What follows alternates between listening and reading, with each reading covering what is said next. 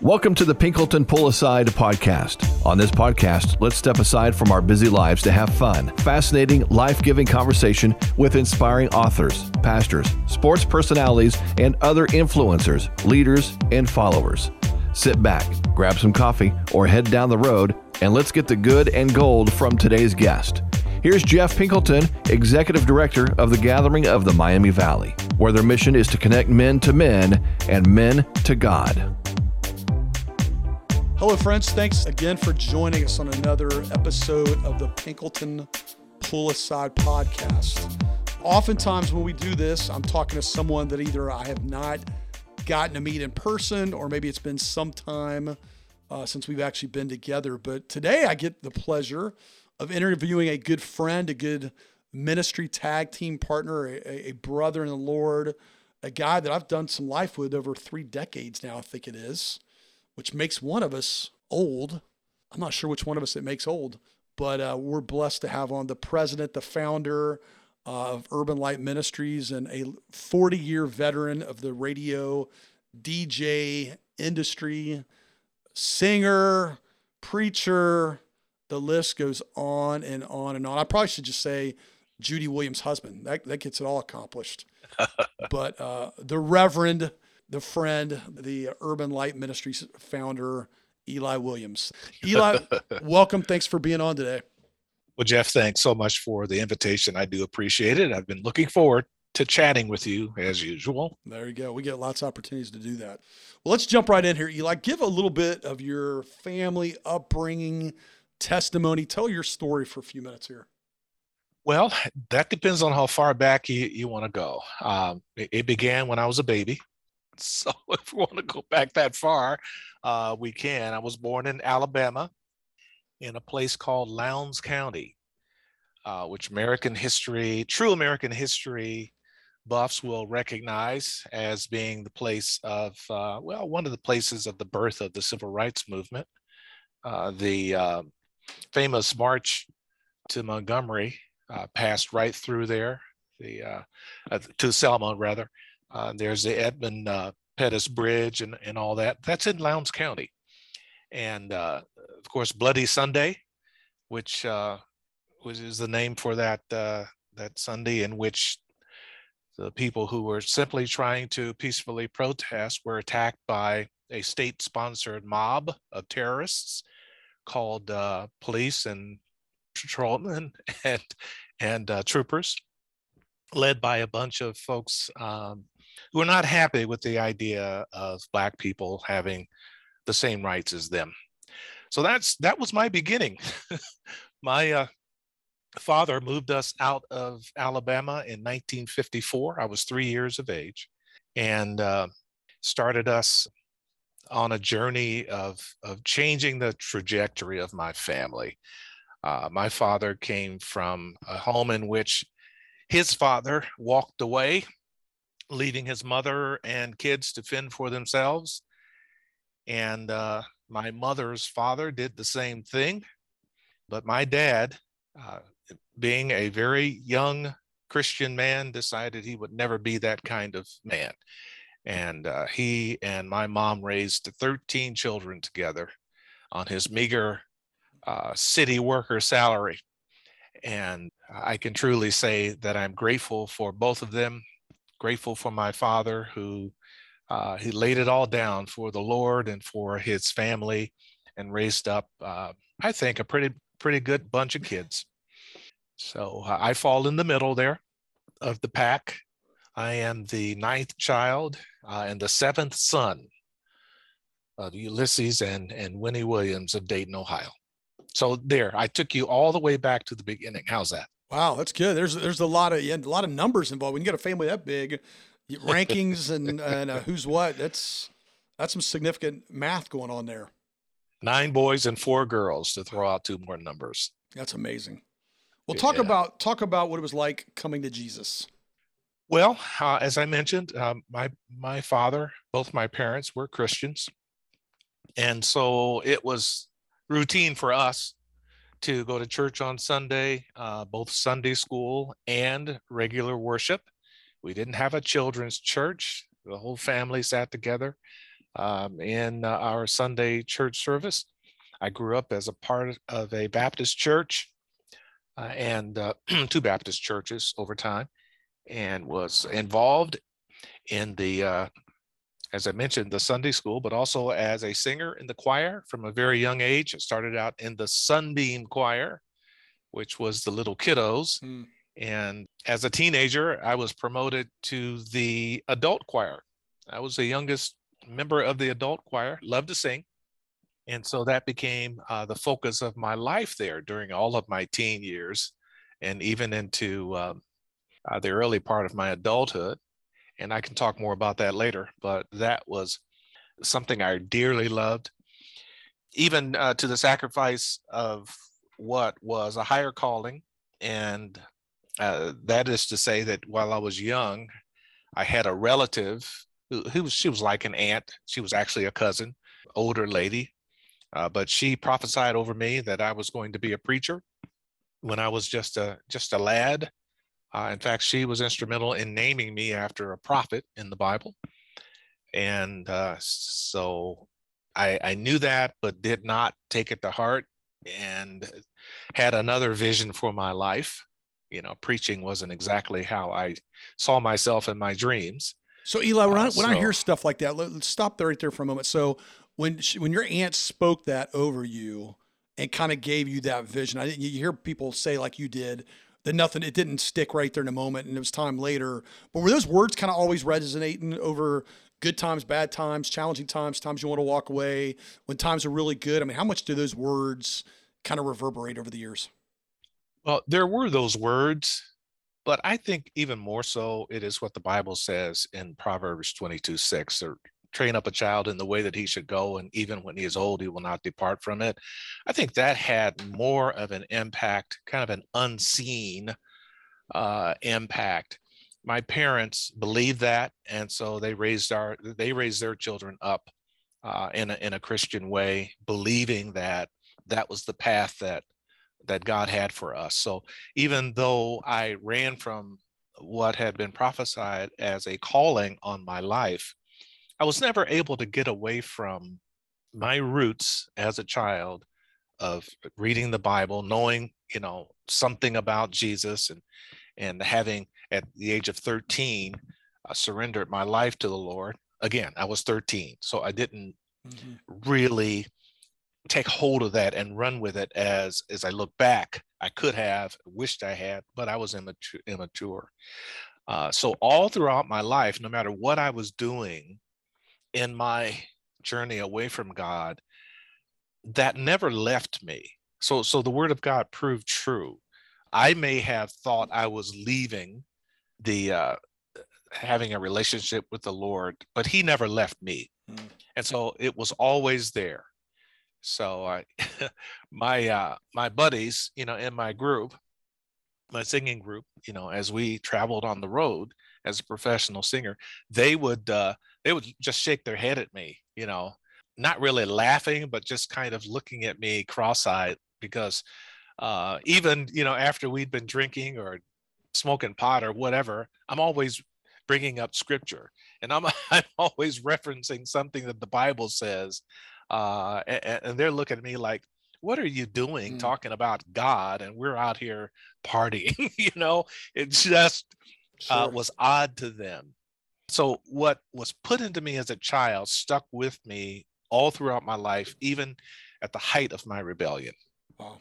So, what when that's staying staying out there, and I, I mean, I think there's always a balance between people just living their life and not even thinking about that versus I think in some cases people say, okay, well that that calls on my life.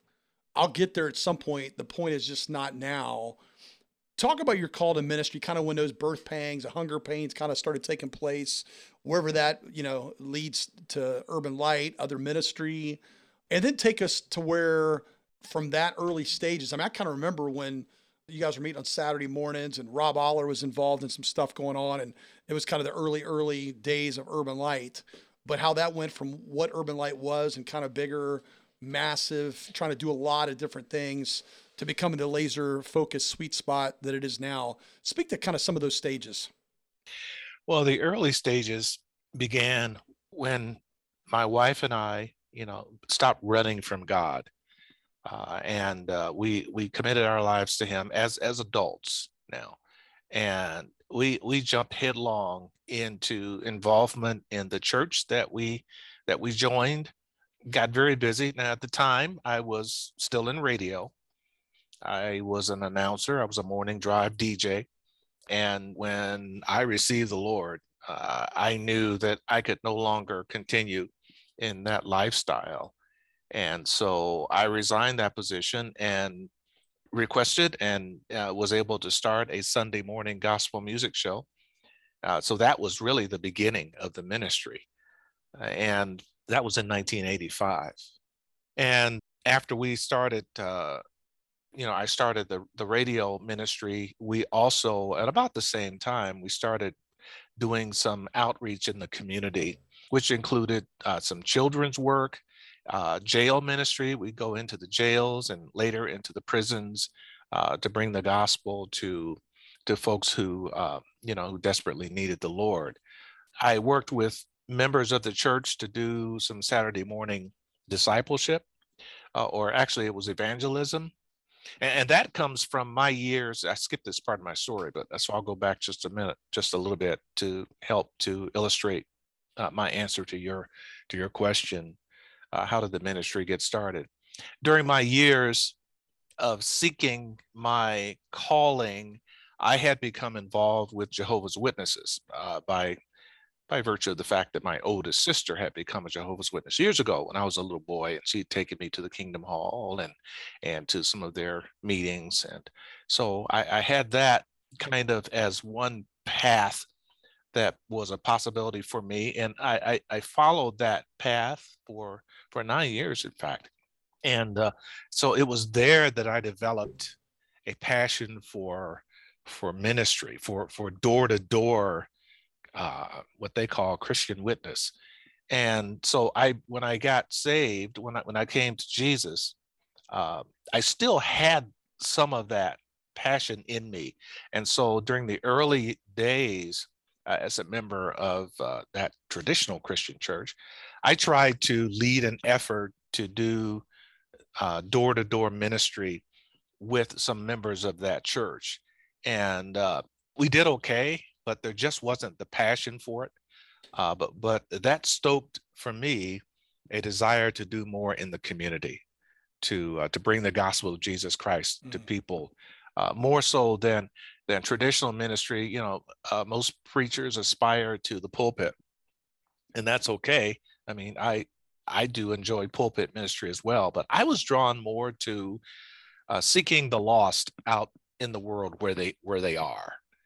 Uh, so it was it truly was an evangelism spirit that I had, and so that's how we began, Jeff.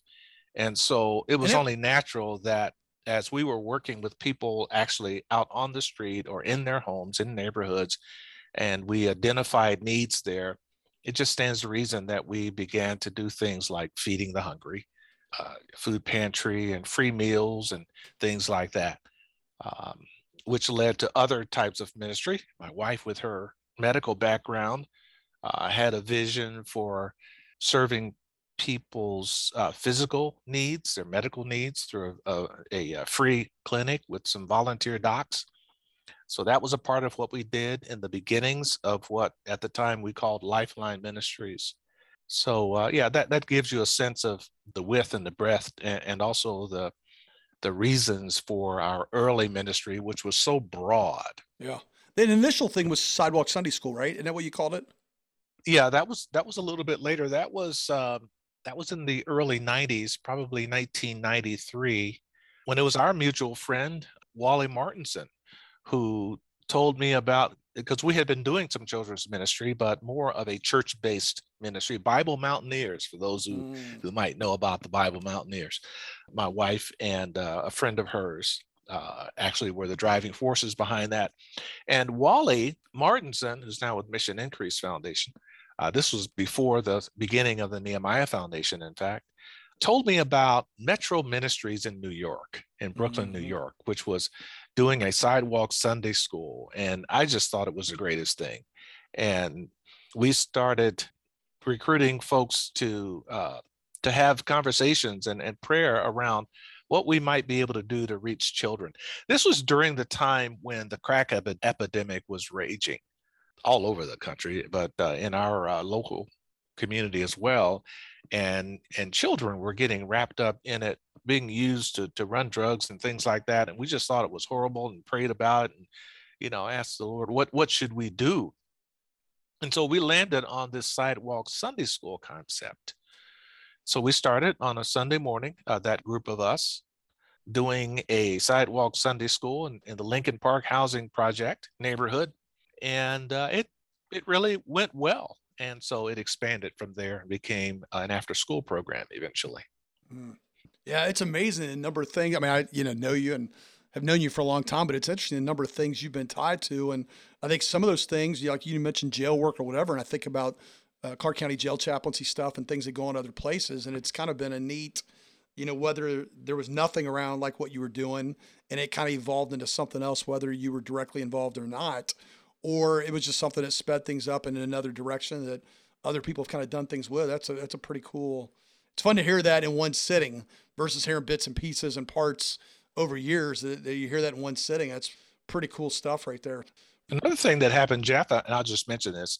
Um, if you want to talk more about it, we can. But uh, Adopt a Block Yeah. started because we had begun a Christian cross cultural fellowship in our building uh, where we were bringing Christians together across race and aco- across ethnicities and, and, and cultures and all that right here in our community, Christians uh, for Bible study and prayer.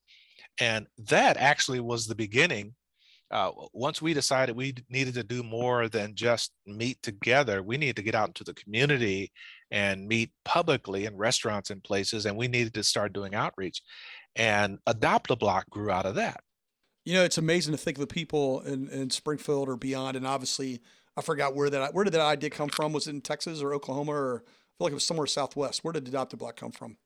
Someplace, someplace in Southeast. Texas, Dallas, I think there had been an Adopt a Block going on, and I think it was Pastor Jim Britton that got wind of that.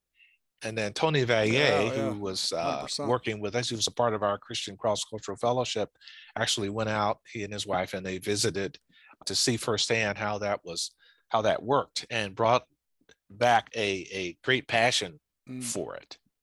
Well, I think what's interesting is people who were not either around back then or, you know, just people who are younger who never saw that in action. I mean, that was as robust and as thriving as probably any focused thing I've ever seen at Springfield back in the I mean, I went out probably a couple times. I didn't do it on a regular basis, but I went out a couple times. One time to Ronez, and I forgot if it was southwest part of town. I went out another time, but I'm like the impact and number of people that were involved and churches being mobilized. That was pretty incredible time to say the least. great ministry. Yeah, Great. That was super cool. So, talk about the last couple years. I, I sometimes I think when you have a podcast conversation, it's easy to always lean on COVID or want to talk about it, and other times, you know, it's almost like we're tired of it. Let's talk about something else. But Eli, for a guy who's in his mid seventies, how you're seventy four? Wait a minute. You're making me older than I Wait, am. I'm sorry, 70, 70 Thanks, thanks, guy. 74? Appreciate that. No, what is it, Eli? I'll be I'll be 71 in oh, February. Oh, I was just giving you the wisdom of somebody four years older than you. Uh, that's what it was. nice, nice, nice recovery. and the good looks and that that beard's looking awful good and more, with more salt okay, so and now you're pepper. going over the top. but you know I, I think the reality is everybody's been impacted by the last two years with you know social unrest political division race uh, and, and obviously since people will hear this if they somehow hear this and don't know who you are you are a black man who's lived some life and experienced a lot of things what has it been like if covid this is probably a terrible analogy if we treated it like a car wash? Eli williams going into it eli williams coming out of it we're still in it but how are you different? What are, what are you like now and where are you headed that you were not there you know 21 22 months ago? Uh, it would be more difficult to try to answer that question talking only about the impact of COVID, separated from the impact of uh, the post George Floyd incident. So, if it's okay with you, I'm going to put those two together. yeah because there's well i'm it's hard including to- everything there's a Yeah, bunch of it's stuff hard to that's happened. separate them. yeah I have become very disappointed in the Christian church in America, more so than I ever have been.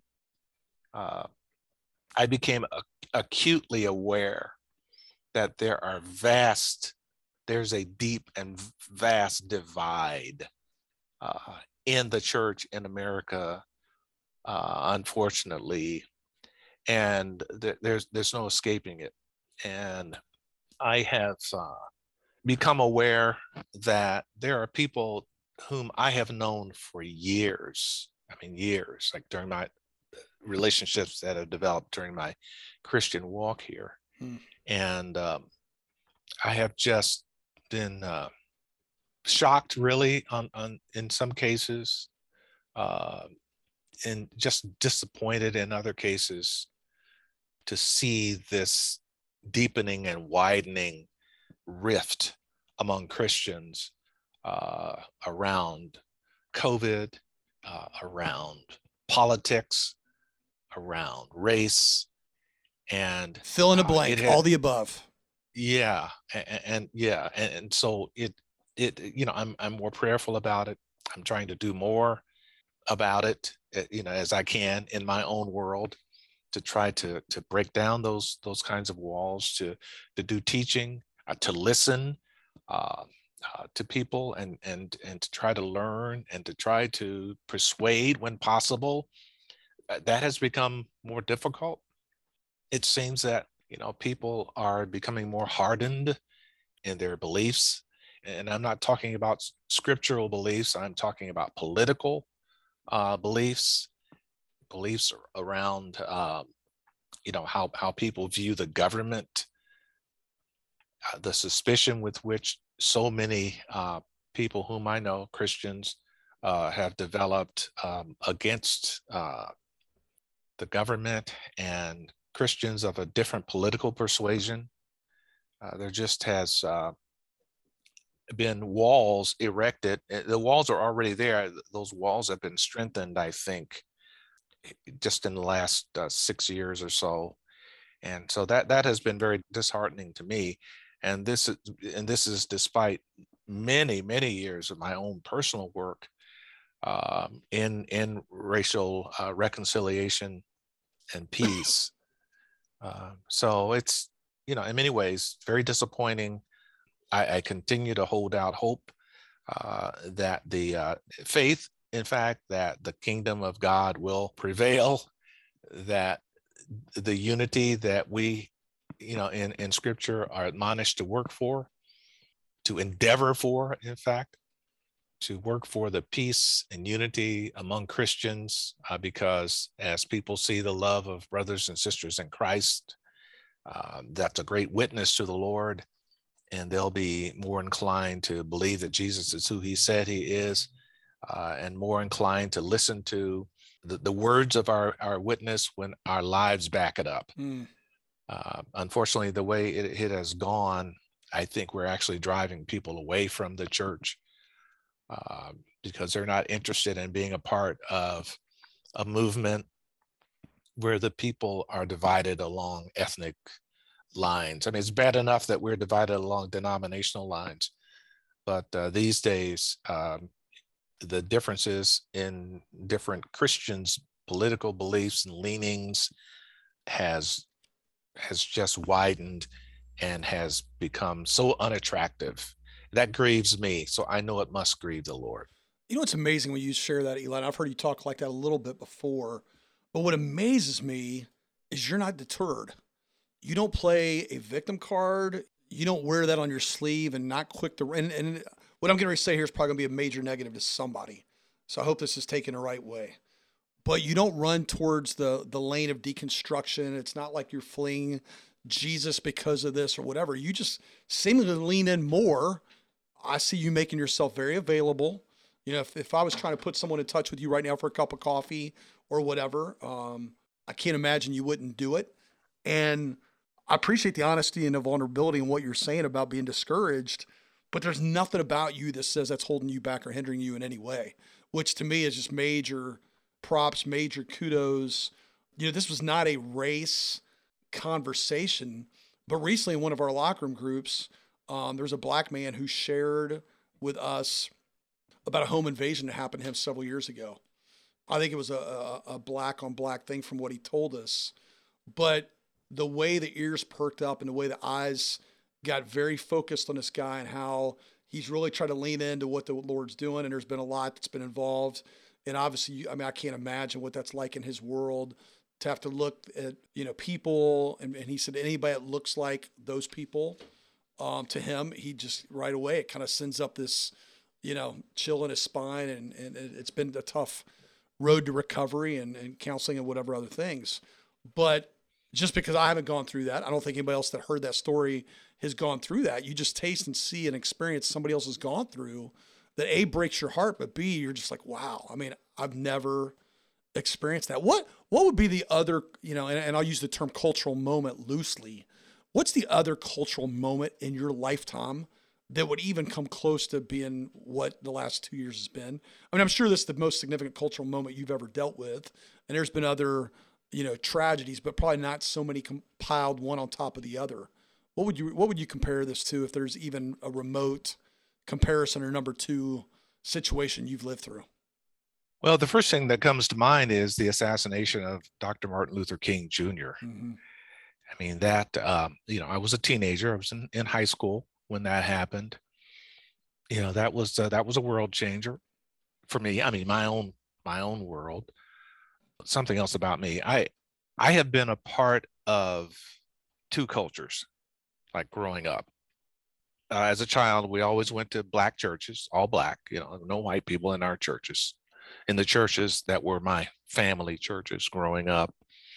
Uh, so you know, of course, you know, no black, no whites in my in my family, uh, no other ethnicities. So it's been a I, I lived a black life, a thoroughly black life, at home and at church. But in my school life, all the schools I've attended have been integrated. So I am really a child of integration. I mean, since kindergarten, um, I went to Irving Elementary uh, in Dayton, Ohio, which is in the Edgemont neighborhood, and it was a mixed neighborhood, and our school was mixed. We had little white kids, little black kids, and who knows what other, what others. Uh, and then, you know, there's junior high and high school. They were all mixed schools. So I've had white friends, you know, my whole life. So i've walked in that world while also living you know in a in an all black world. So i've been multicultural sort of uh, my, my whole life in that way. And when when the martin luther king assassination happened it, it rocked my world because i saw for the first time that there is hatred against people that look like me people who are striving to make it a better world, striving to have a better life for themselves and for their their families, uh, and that there are people out there that that that hate them for it and want nothing to do with people that look like me. So that rocked my world, and so that that's a that's a time you know in in my life in my own personal history that'll always stand out uh, for me and keep in mind that being a music lover, you know, I, I, I loved all kinds of music. I was a genuine music lover. It wasn't. It's not just Christian, not just gospel music and church, you know, church music, choirs and all that. Love all that, but in my own private time, I, have got the radio on and I'm listening to WING, hmm. uh, you know, top 40 radio, where every kind of music under the sun that was popular was being played. And so I'm listening to the radio and I'm hearing I'm hearing uh, yes Chuck Berry and and uh, the Temptations, but I'm also hearing Elvis Presley, you know, and I and I'm hearing the Beatles and I'm hearing Johnny Cash, and and I'm hearing this whole mix, this uh, this hodgepodge of music and and i had an appreciation for all of those kinds of music from r&b to jazz to blues to country you know to to rock and roll. It, it was for me music was life. So in my world going to these integrated schools and having white friends and having black friends and, and having this uh, eclectic, this this broad musical uh, range of taste, uh, that that has that marked my life. That's a part of the DNA of of my life. And now, with the assassination of you know first President Kennedy and then and then Dr. Martin Luther King Jr., that began for me an awareness of my blackness that uh, I didn't have before. Uh, and understanding that you know I'm living in a hostile world, no matter how how it may look. For me, the reality is that um, that the world is hostile uh, toward toward me and, and people like me, and I began to to see things change.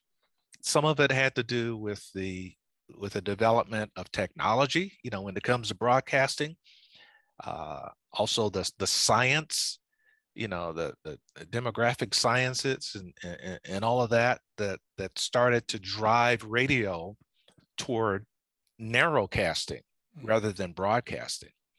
When different styles of music, different genres, you know, were peeled off and radio stations were were developed radio programming was developed to reach a particular person you know their ideal listener uh, you know whether that ideal listener be a teenaged you know african american kid uh, then the music would be focused on only playing what that perfect model of a listener would want uh, you know or, or, or the science would say uh, or if it's a if, if it's a white teenager, you know, girl or boy, then what what would they like? Let's craft a a a program or a show or an entire radio station aimed at that particular demographic and psychographic, and, and so radio began to splinter off into these into these narrow focuses,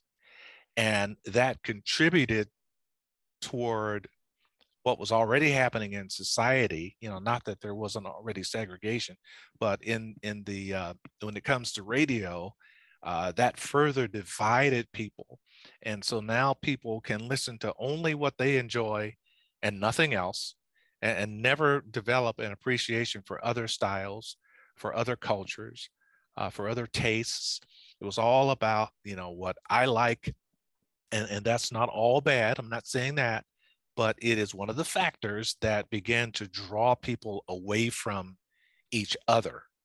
And the same thing happened in the Christian music world, uh, as unfortunately, you know, happens. Uh, the church follows the world instead of the world following the church. And so even today, we've got this narrow casting of Christian music. And uh, again, it has served to divide not only the community, uh, but also the Christian community. Elaborate on narrowcasting because I remember when we had this conversation um, recently, and I was really struck by some of your thoughts. And I had never heard of that term before related to the music industry and how it's probably, you know, on one hand, culture kind of dictated it, on another hand, music kind of maybe dictated culture. But speak more to that because I mean, have you ever seen or heard anybody really talk about that any kind of level of depth or any books out there or, or articles or because I've just never heard it really talked about?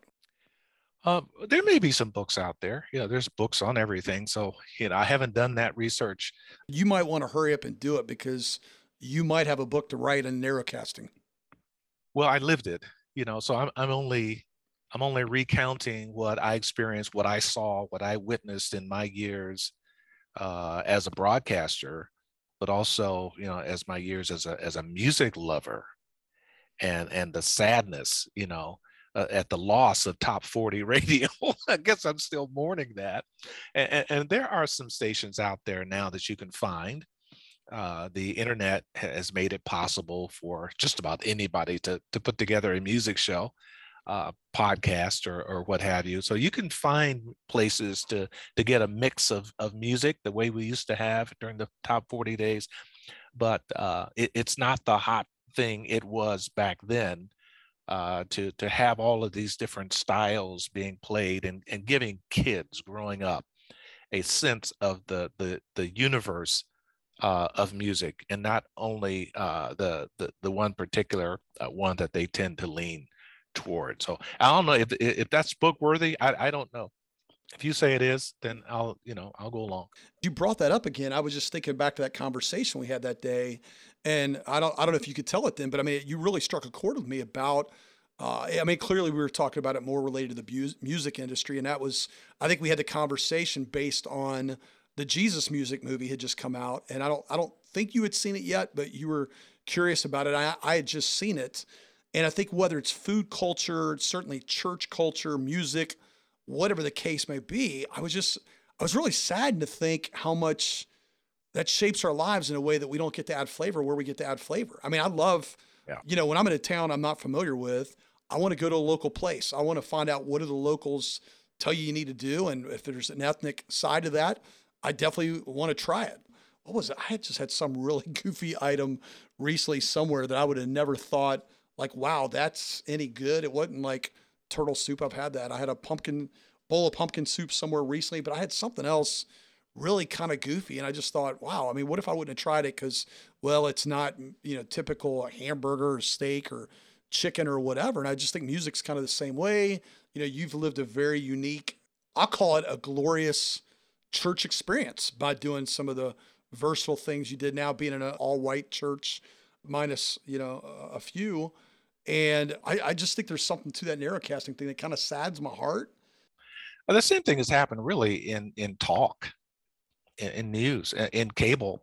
Mm-hmm. Um, you know, we have we have now. You know, you've got your Fox News, uh, but then you've got your CNN, and depending on your political leanings, you can pick what what news you want to listen to, what commentary you want to listen to, and so they've got this thing called confirmation bias you know if you think a certain way and all you hear are mm-hmm. opinions that lean towards your way of thinking then you become narrower and narrower in the way you see the world uh, and so that's happening on both sides and it is contributing toward this this division in the community in general, uh, but also in the church, because folks only know one thing. They only have you know one opinion about things they see things one way and what they consume in the way of news and commentary feeds that and those beliefs.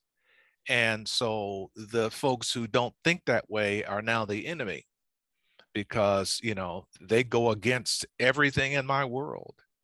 And so i want nothing to do with any of those people because they're you know as far as mm-hmm. i'm concerned they're of the devil and uh, it, how tragic is that mm. so so it's not just music uh, it's it's kind of our world in general that is becoming uh, so divided and so deeply divided uh, that it really cannot end well yeah. Uh, w- without the Lord's intervention. Amen.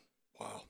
I want to skip to our uh, rapid five questions, I call it. They're kind of quick hitting five questions. They're kind of silly, kind of goofy. And then I'm going to end with a question related to a movie I just saw, and then we'll, we'll pick this up later. But Eli, um, what is your favorite childhood snack or cereal?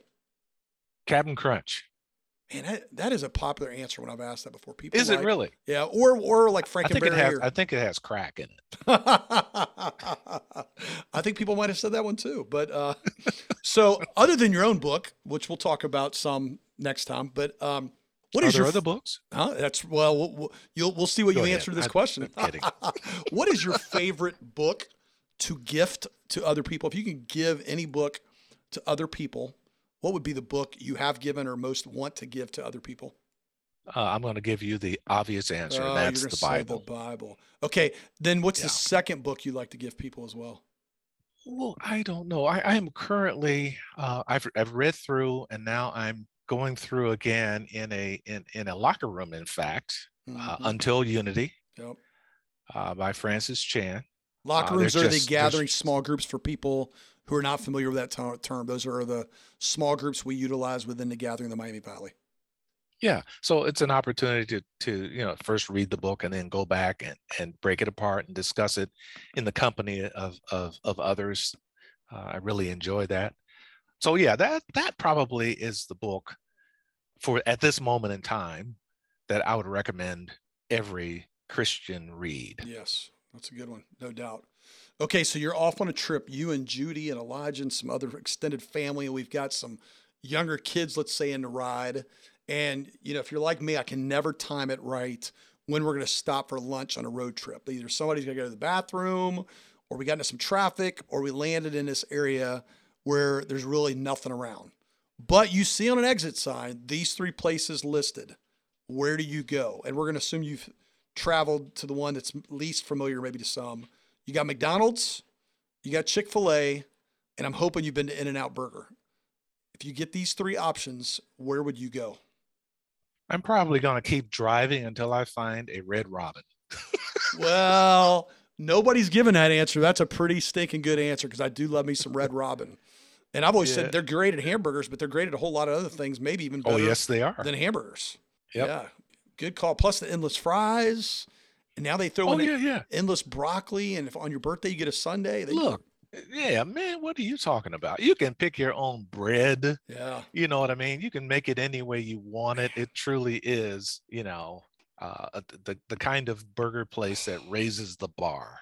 You know, two interviews ago, this question wasn't so bad, but the time of the afternoon it is, I don't like this question anymore. It's making me. I don't either. I'm hungry. so what's the okay, Eli? What's the what's the movie that every time you stumble across this movie, you get pulled in and you have to watch it? You know, I, I saw that question on your on your tip sheet here, and nothing came to mind then, and it still isn't. Give me a TV show then. What would be a TV show? Sitcom, maybe, or something. Days gone by, years gone by, current, past something that I would watch over and over? Is that what you're? Yeah, that you're asking? just like, oh, it's I'm I'm I'm keeping a remote here. This is too good. I got to leave it for a bit. Well, I haven't I haven't seen it in a while, but I used to watch The Wizard of Oz. Oh my! Every year. You're gonna be I never got tired of it. I've never, never, I've never seen the whole thing. Get out of my never get out of my life. You're you are not kidding me. I've never seen the whole thing. No. That cannot be possible. It's I think I've seen a good bit of it. I think Judy Garland scared me to death. what?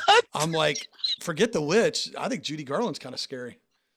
That's hilarious. It used to be on like during was it during like football season on a Friday night on CBS and I I never watched it. That incredible. Yeah. You, you need to make yourself watch The Wizard of Oz yeah. through at least once. I've never seen Animal House. I've never seen what was the famous golf movie with like was it Aqua Belushi or whoever, uh, Caddyshack. A, a bunch of those movies I've never seen. Never seen Listen, any Ghostbusters. The Wizard of Oz will preach. I mean, if you yeah. if you watch that movie sure. and you think about an application for for a Christian, a Christian life, yeah, actually for anybody, we spend so much time and energy looking for what's right in front mm, of us. There you go and that's what that's what that movie's about. I hope I find it on streaming because now you got me wanting to watch it. I can't. I would never said that. I don't think anybody convinced me of that, but you just did, Eli. So the last important yeah. question. I hope you did take your time to figure out the answer to this. Who was your first celebrity crush?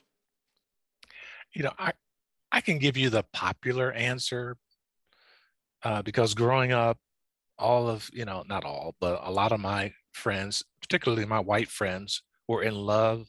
with Annette Funicello. Oh wow, okay. I thought you were going to say Marilyn Monroe somehow. Yeah, from from Disney, yeah. Okay. Um, I I can't say that I personally had a celebrity crush. Okay, fair enough. I'll give I had you some that. guy crushes. I didn't have any girl crushes. Some man crushes.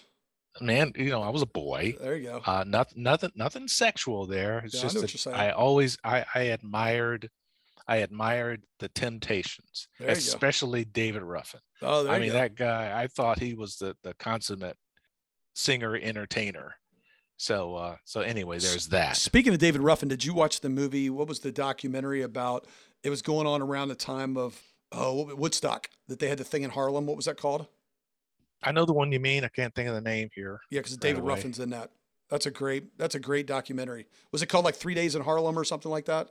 I'm not gonna lie, I can't I can't think of the name. Yeah. But I, I certainly I know the scene you're talking yeah, about. I never and that was during the time after he had left the Temptations. Yeah. Uh, and he was out there on his own. He did all right. You know, right. that was not a that was not a great time in his life and career. Mm, wow. Hey, last question. So I, I, got one last question. And again, I saved clearly some stuff because we're gonna have to do a part two because there's too much I don't want to rush through. But so I just watched King Richard, the movie about the Williams sisters. I'm a big tennis fan, and uh, it was a very intriguing story. And Richard Williams' whole thing in life is he was championing these two girls.